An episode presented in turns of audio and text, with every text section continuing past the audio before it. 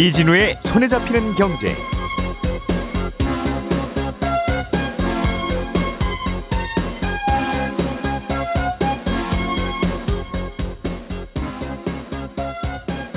안녕하십니까 이진우입니다. 어, 우리가 은행에 가서 변동금리로 주택대출을 받을 때는 어, 코픽스라는 걸 기준으로 내 대출금리가 매달 바뀌게 됩니다. 그 코픽스가 어제 발표됐는데 한 달 전보다 꽤 떨어졌습니다. 한국은행이 최근에 꾸준히 기준금리를 인상하고 있는데 대출금리는 그러면 오히려 더 떨어지게 된 건데요. 왜 이런 현상이 벌어지게 된 건지 좀 아- 알아보겠습니다.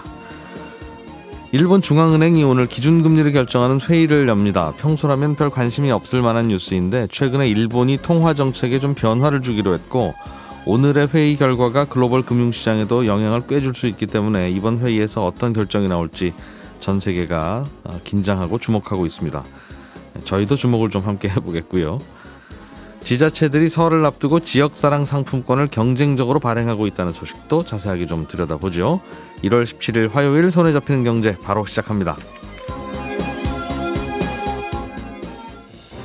우리가 알던 사실 그 너머를 날카롭게 들여다봅니다. 평일 아침 7시 5분 김종배의 시선 집중.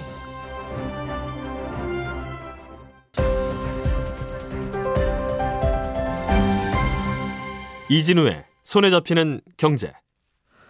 예, 경제 뉴스들 정리하는 시간 오늘은 MBC 양효걸 기자, 한국경제신문의 나수지 기자, 손에 잡히는 경제 박세훈 작가 이렇게 세 분과 함께합니다. 어서 오세요. 네, 안녕하세요.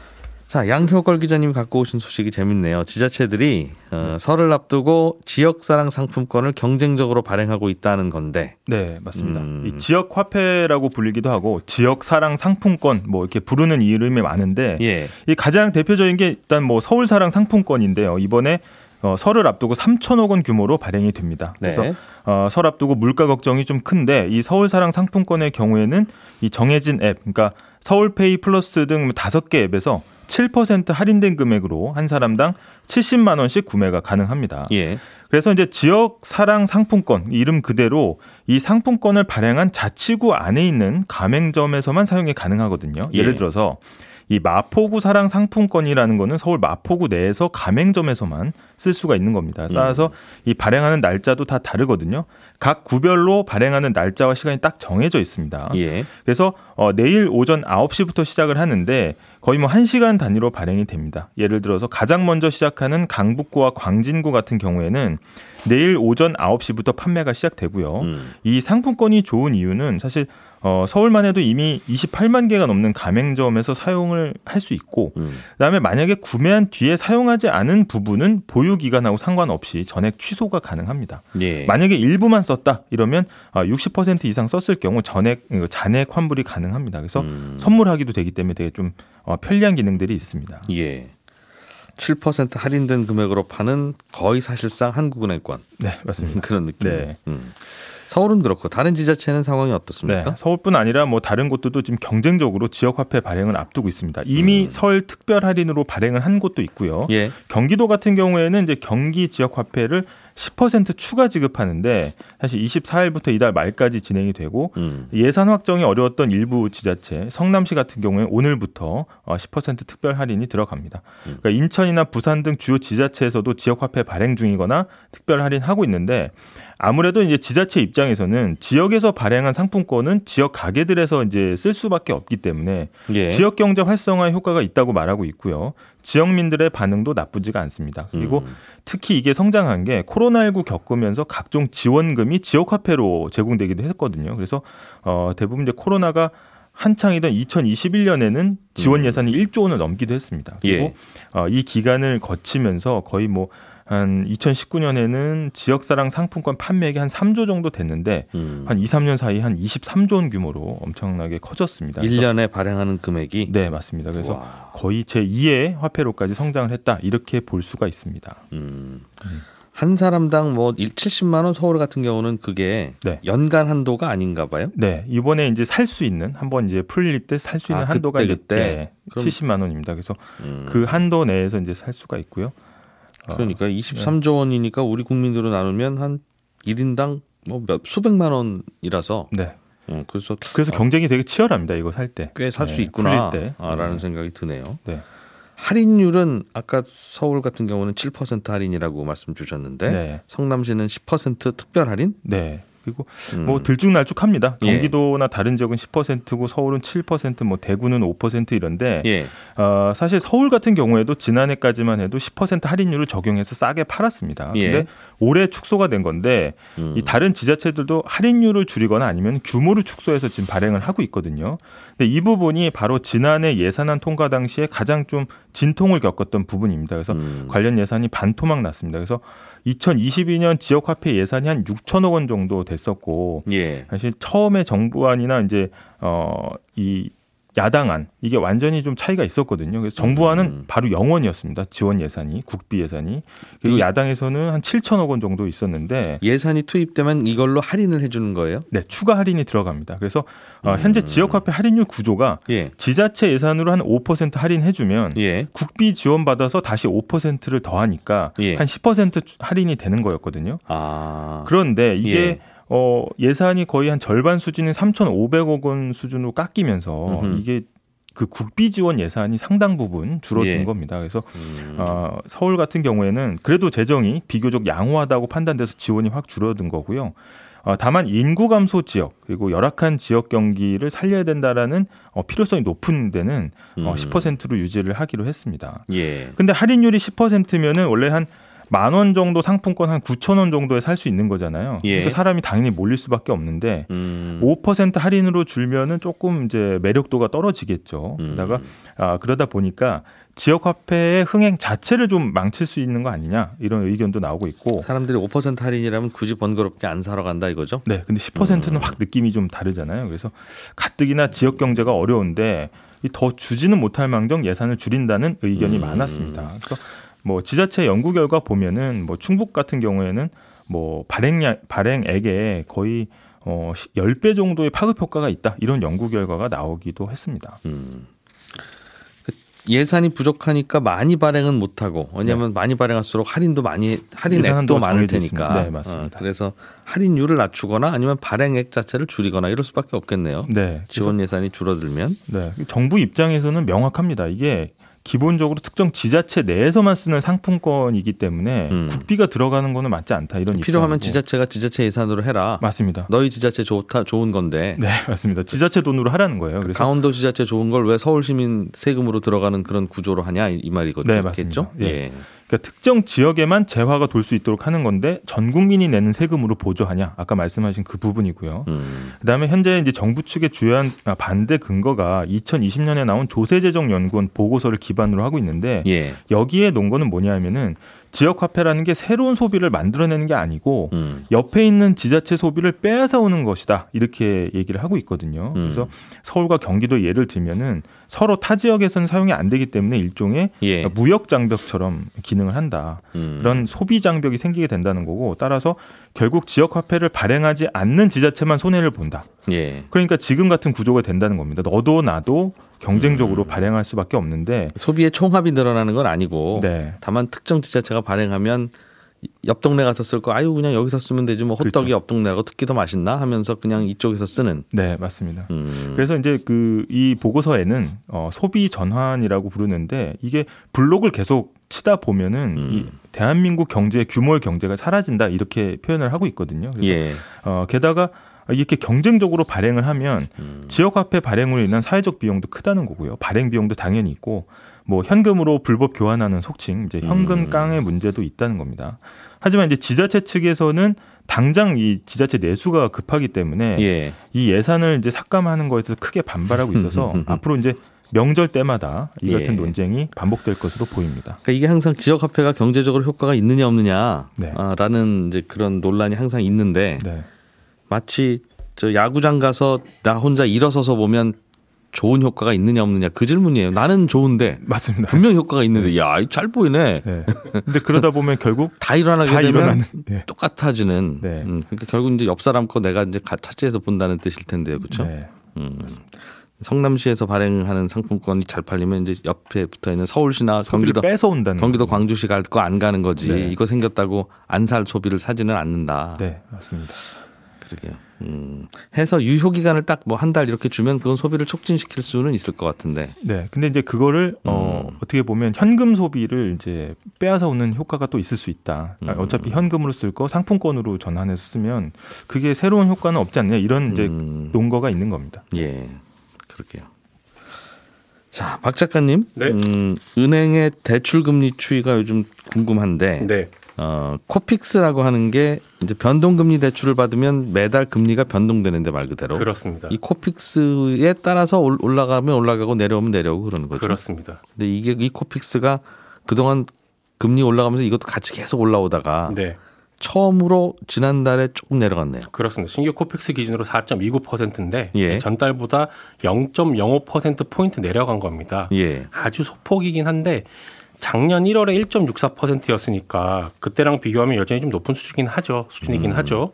근데 최근에 말씀하신 것처럼 꾸준히 오르다가 예. 소폭이지만 꺾였다는 점에서 이게 주목을 받은 뉴스인데요. 음. 코픽스라는 게 은행이 자기들이 대출해 주는데 필요한 자금을 얼마를 주고 빌려왔느냐 예. 요걸 보여주는 거니까 지난달에 은행의 조달 비용이 그 전달보다는 더 내려갔다. 전달보다 약간 더 싸게 빌려왔다. 요런 의미입니다. 음, 그러니까 올해 지난해 1년 내내 매달 대출 금리가 이미 대출 네. 받으신 분들 입장에서도 매달 올라가서 변동금리면 그렇죠. 집 팔아야 되나? 이거 다 생각보다 이자가 많이 나가네. 네. 처음에 계산할 때는 한 달에 뭐 한 100만 원 정도 이자 내면 될 줄 알았더니 네. 오, 막 200만 원 넘어가고 이러네. 네. 이제 이런 생각도 하셨을 거예요. 그렇습니다. 그런데 그게 딱 일단은 멈췄다. 꺾였다. 올라가는 게 살짝이지만. 내려가는 거 조금 내려갔고. 네. 음. 알겠습니다. 이게 왜 내려갔어요? 일단은 한, 그 예금 금리가 떨어진 게 영향을 준 걸로 보이거든요. 근데 한창 때 보면 시중은행 예금 금리가 막 5% 넘어서 6%를 가네 마네 이런 얘기 나오다가 예. 요즘은 3%대까지 떨어졌습니다. 음. 근데 생각해 보면 지금 기준 금리를 계속 올리고 있는데 예금 금리는 오히려 떨어지는 현상이 좀 의아하잖아요. 예. 근데 이유는 이렇습니다.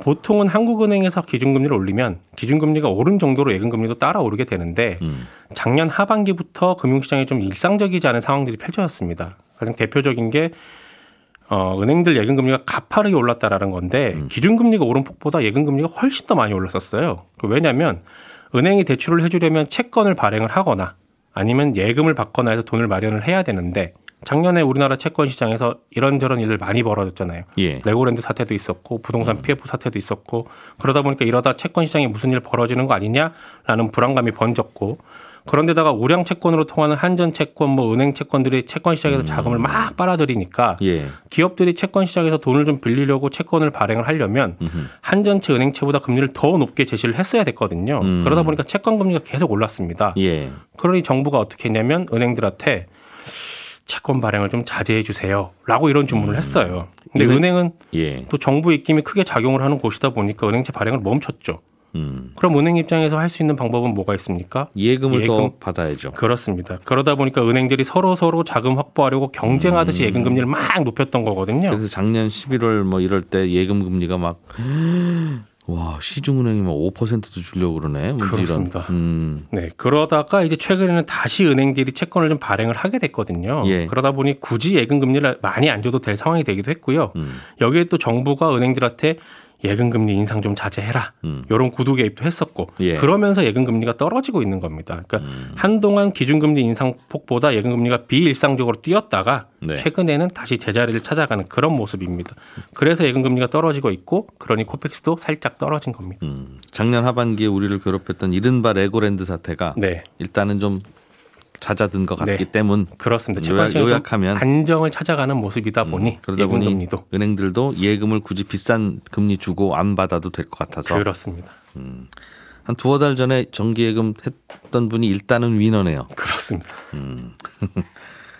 그러면 이제 대출 받으셨던 분들은 네. 일단은 좀 한 한 시름 놓은 겁니까? 이게 앞으로 대출 금리가 어떻게 될 거냐 이게 좀 궁금하실 텐데 예. 내려가거나 적어도 이제는 오르지 않을 거라고 시장에서는 좀 보고 있습니다. 왜냐하면 앞서 말씀드렸듯이 예금 금리가 계속 낮아지고 있기 때문에 음. 아마도 다음 달에 발표되는 코픽스는 신규 기준으로 또 내려갈 가능성이 높습니다.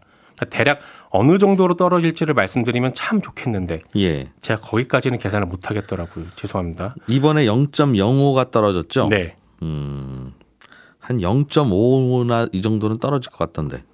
그게 요거 발표되기 전에도 예. 은행연합회나 이런 쪽에서 추산한 게 0.15% 포인트 떨어질 거라고 얘기를 했었거든요. 이번에 0.05 떨어질 때 네, 0.15가 아, 떨어질 거라고 봤는데 요 은행들 은행들 전망도 좀 틀리는군요. 틀립니다. 그래서 제가 함부로 예측을 못 하겠고 네. 어쨌든 신규 코픽스가 내려가면 그러면 변동금리 주택담보대출금리는 내려가겠죠. 음. 그리고 변동금리 주택담보대출 말고 다른 대출금리는 이미 내리고 있는데 예를 들어 5년은 고정, 그 후로는 변동인 혼합형 대출, 사실상 예. 고정금리죠. 예. 이 고정금리인 경우는 은행채 5년물 금리에 따라 움직이고요. 음. 은행의 신용대출은 은행채 1년물 금리에 따라 오르고 내리거든요. 근데 은행채 1년물, 5년물 금리가 최근에 계속 내리고 있습니다. 음. 왜냐하면 채권 시장이 안정을 찾아가고 있으니까요. 예. 여기에다가 최근에 은행들이 예금 금리만 좀 낮추고 대출 금리는 안 낮춘다. 이자 장사 너무 심하게 안 하- 하는 거 아니냐. 음. 이런 여론이 커지니까 정부에서도 은행들한테 허허 대출 금리 좀 에헴 이렇게 했거든요. 또 음. 그러면 또 은행들이 안 따를 수가 없잖아요.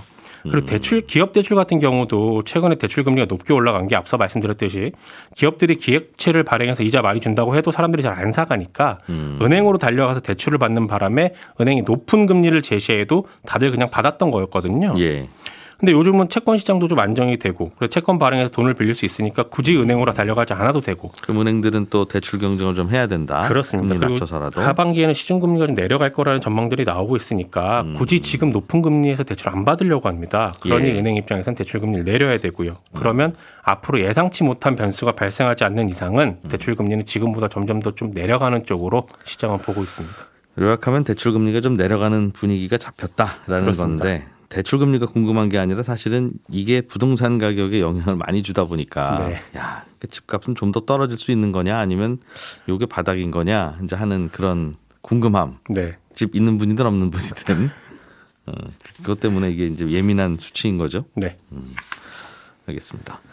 나수지 기자님이 준비해 오신 소식은 일본 중앙은행과 관련한 건데 네. 일본 중앙은행이 우리로 치면 금통위 이거를 오늘부터 여나 봐요. 네, 오늘부터 이틀간 열고요. 한 내일 점심쯤 결과 발표하고 기자회견도 여는데 이게 최근 몇 년 동안 일본 중앙은행 회의 중에서 가장 관심을 받고 있는 회의입니다. 음, 이 왜냐하면 일본이 2016년부터 지금까지 금리가 그냥 계속 마이너스 금리, 그러니까 기준 금리가 마이너스 연 0.1% 유지하고 있거든요. 예. 그러는 동시에 10년 만기 국채 금리를 최대 연 0.25%어 0.25%에서 유지될 수 있도록 이 채권을 계속 시장에서 사들였습니다. 음. 그러니까 시장에서 채권 사겠다는 사람이 없어서 금리가 조금이라도 올라갈 것 같으면 채권을 또 사들여서 금리를 낮추는 일을 계속 반복을 했는데 음. 근데 이거 뭐 채권 사는 돈도 결국 중앙은행이 돈을 찍어서 만드는 거라 예. 그냥 요약하면 지금까지 일본은행은 국채 따라다니면서 시장에 계속 돈을 뿌려 왔거든요. 음. 근데 지난달에 시장이 깜짝 놀란 게이 일본 중앙은행이 10년 만기 국채, 국채 금리 허용폭 상한을 음. 원래는 0.25%였는데 이걸 0.5%로 높이기로 했습니다. 예. 근데 이게 이유가 그 당시엔 두 가지 정도였는데요. 하나는 일본 물가가 40년 만에 드디어 튀어오르기 시작했다라는 겁니다. 음. 그러니까 다른 나라 중앙은행과 마찬가지로 일본 중앙은행의 목표 물가 상승률도 2% 정도인데 예. 이게 작년 여름부터 드디어 2%를 좀 웃돌기 시작했고 음. 두달 전에는 한 3.7%까지도 올라왔거든요. 예. 그러니까 돈을 많이 풀던 거를 조금 덜 풀어도 되겠다라는 생각을 한 게 첫 번째가 있고 음. 그 다른 나라들은 이제 물가 고생 1년 내내 하다가 아, 좀 낮아지나? 이제 이런 느낌인데 요즘. 네. 그러면서 금리도 조금 좀 내려가는 분위기가 잡힌다고 좀 전에 박 작가님이 설명도 해 주셨고. 근데 일본은 뒤늦게 어, 물가 너무 많이 올라요. 금리 좀 올려야 되나 봐요. 정말 우리 이제 네. 이런 분위기라는 거죠. 이제서야. 조금 그리고 올라도 어, 음. 이거 진짜 오른 거 맞을까 뭐 이렇게 궁금해하고 있는 분위기인데 야, 일본에서 물가와 금리가 오르다니 세상 이게 진짜 꿈이야 생시야 이런. 음. 네 40년 만이니까요. 음. 그리고 또 다른 이유가 하나 더 있는데 이게 미국 중앙은행이 금리 올해 안에 절대 안 내리겠다 이렇게 얘기를 했잖아요. 그러면 미국 기준금리는 높아져만 가고 음. 일본은 그대로니까 격차가 계속 벌어져서 그럼 돈은 더 높은 이자 주는 미국으로 더 많이 오래 빨려 들어갈 테니까 예. 이 힘을 중앙은행이 일본은 버티기가 어려워지는 겁니다. 음. 그러니까 일본 중앙은행은 돈 뿌리는데 한쪽에선 진공청소기로 빨아들이니까 미국이 네. 음. 시장이 이전만큼 돈이 돌아다니게 하려면 일본이 더 많은 돈을 뿌려야 되는데 이게 참 쉽지가 않겠죠. 음. 이미 일본은 일본 국채의 절반을 중앙은행이 다 가지고 있을 정도로 무리하고 있는 상황이어서 조금 어 정책을 바꾼 측면이 있고요. 그래서 이게 굉장히 깜짝 놀랄 결정이었는데 그 뒤에 바로 열리는 회의가 바로 오늘이어서 음. 음. 이 사람들 머릿속에는 그럼 그동안 풍선 세게 누르다가 지난달에는 살짝 덜 세게 누르겠다고 했고 그러면 이제 아예 손 떼버리는 거 아닌가? 음. 하는 생각이 자리를 잡게 됐고 또 이번에 더군다나 이후에 총재가 바뀝니다. 그래서 혹시 어떤 변화가 있지 않을까 이런 음. 것 때문에 회의 결과에 이목이 쏠리는 겁니다. 지금부터 일본 금리도 이제 서서히 꽤 많이 오르게 될 거냐? 네. 아니면 지난달에 한마디 한 게 그냥 그거 한 번 올리고 만다는 뜻이냐? 이게 궁금하다는 거군요. 네, 맞습니다. 음. 근데 지금 가장 가능성이 높은 시나리오는 사실은 이번에는 가만히 있을 거다라는 쪽에 조금 무게가 쏠리기는 합니다. 그러니까 음. 지난달에 워낙 일본 나름대로는 뭐 큰 변화를 줬기 때문에 이 충격을 시장에서 완전히 소화하기까지는 좀 시간이 걸릴 것 같다라는 거고 예. 또 일본 중앙은행 안에서도 아니 이게 물가가 오르기는 했는데 음. 이게 진짜 경제가 좋아지고 임금이 올라서 그런 게 아니라 예. 그냥 원자재 가격 오르고 엔화 가치 떨어지니까 수입 물가가 올라서 그런 거 아니냐? 라는 신중론도 좀 만만치 않다는 거죠. 음, 그러니까 뭔가 사람들이 마음속에서 소비 심리가 꿈틀꿈틀꿈틀하면서 물가가 올라야 그게 이제 다른 나라에 가면 큰일 난 건데. 네. 어휴, 사람들이 그렇게 돈을 많이 쓰기 시작하네. 일본은 그러길 바라는 거라는 거잖아요. 네. 임금도 좀 오르고 어, 물가도 좀 올랐으면 좋겠다라는 음. 예. 건데 이게 아직 안 그런 것 같다라는 게 이제 음. 일본에서는 신중론인 거죠. 예. 근데 그럼에도 불구하고 이번에도 변화가 있을 것 같다라는 의견도 만만치는 않은데 음. 왜냐면 일본 중앙은행이 힘들어서 풍선에서 아까 잠깐 살짝 손을 뗐는데 풍선이 더 팽팽하게 부풀어 오른 상황입니다. 그래서 음. 일본 은- 중앙은행이 이전만큼 혹은 그 이상 힘을 줘야 되는 상황이거든요. 풍선이 부풀어 올랐다는 건 금리가 올랐다는 얘기죠. 네. 음. 그러니까 일본 중앙은행이 지난달에 국채금리 상단을 0.5%로 높여 잡고 나니까 시장에서는 그럼 금리 더 오르겠네라는 생각이 퍼진 거고 예. 그래서 국채금리가 더 많이 치솟았습니다. 음. 그래서 지난주에는요, 일본 중앙은행이 국채금리를 이 목표에 맞추려고 하루에만 우리 돈으로 50조 원어치 국채 사들였거든요. 금리를 떨어뜨리려고. 네, 금리 음, 떨어뜨리려고. 예. 이게 하루 매입 금액으로는 신기록입니다. 음. 그러니까 그렇지 않아도 국채를 많이 갖고 있어서 걱정인데, 아유, 그러면 이거 더 누르기는 힘드니까 조금 더 손 떼거나 아니면 아예 다 떼버려야 이제 부담을 좀 덜 수가 있게 되는 거죠. 일본 중앙은행과 금융시장 큰 손님들이 좀 한판 붙었네요. 네. 어. 일본은 중앙은행은 계속 돈 풀고 있고 큰 손들은 계속 국채 팔고 있고 이런 상황인 겁니다. 그큰 손들은 일본 금리가 이제 올라갈 거라는 쪽에 베팅을 이제 걸고 있는 거고 네. 일본은 최소한 속도 조절은 좀 해야 될 테니까. 네, 맞습니다. 아 근데 이게 일본이 자꾸 금리가 올라가면 우리는 좋을 건 없는 게 일본이 싼 금리 때문에 엔캐리 자금이라고 해서 여기저기 전 세계에 이제 자금들을 흩어놨잖아요. 음. 네. 일본에서 돈 빌려서 미국 주식 사고 한국 주식 사고 거. 그렇죠. 부동산도 사고. 근데 이, 이 친구들이 다시 그럼 일본으로 도, 되돌아갈 거 아니겠습니까? 어허. 그런 게 조금 이제 걱정일 것 같은데 아무튼 네 여성시대 듣고 나시면 11시 5분부터 손에 잡히는 경제 플러스가 이어집니다. 저는 내일 아침 8시 30분에 뵙지요. 이진우였습니다. 고맙습니다.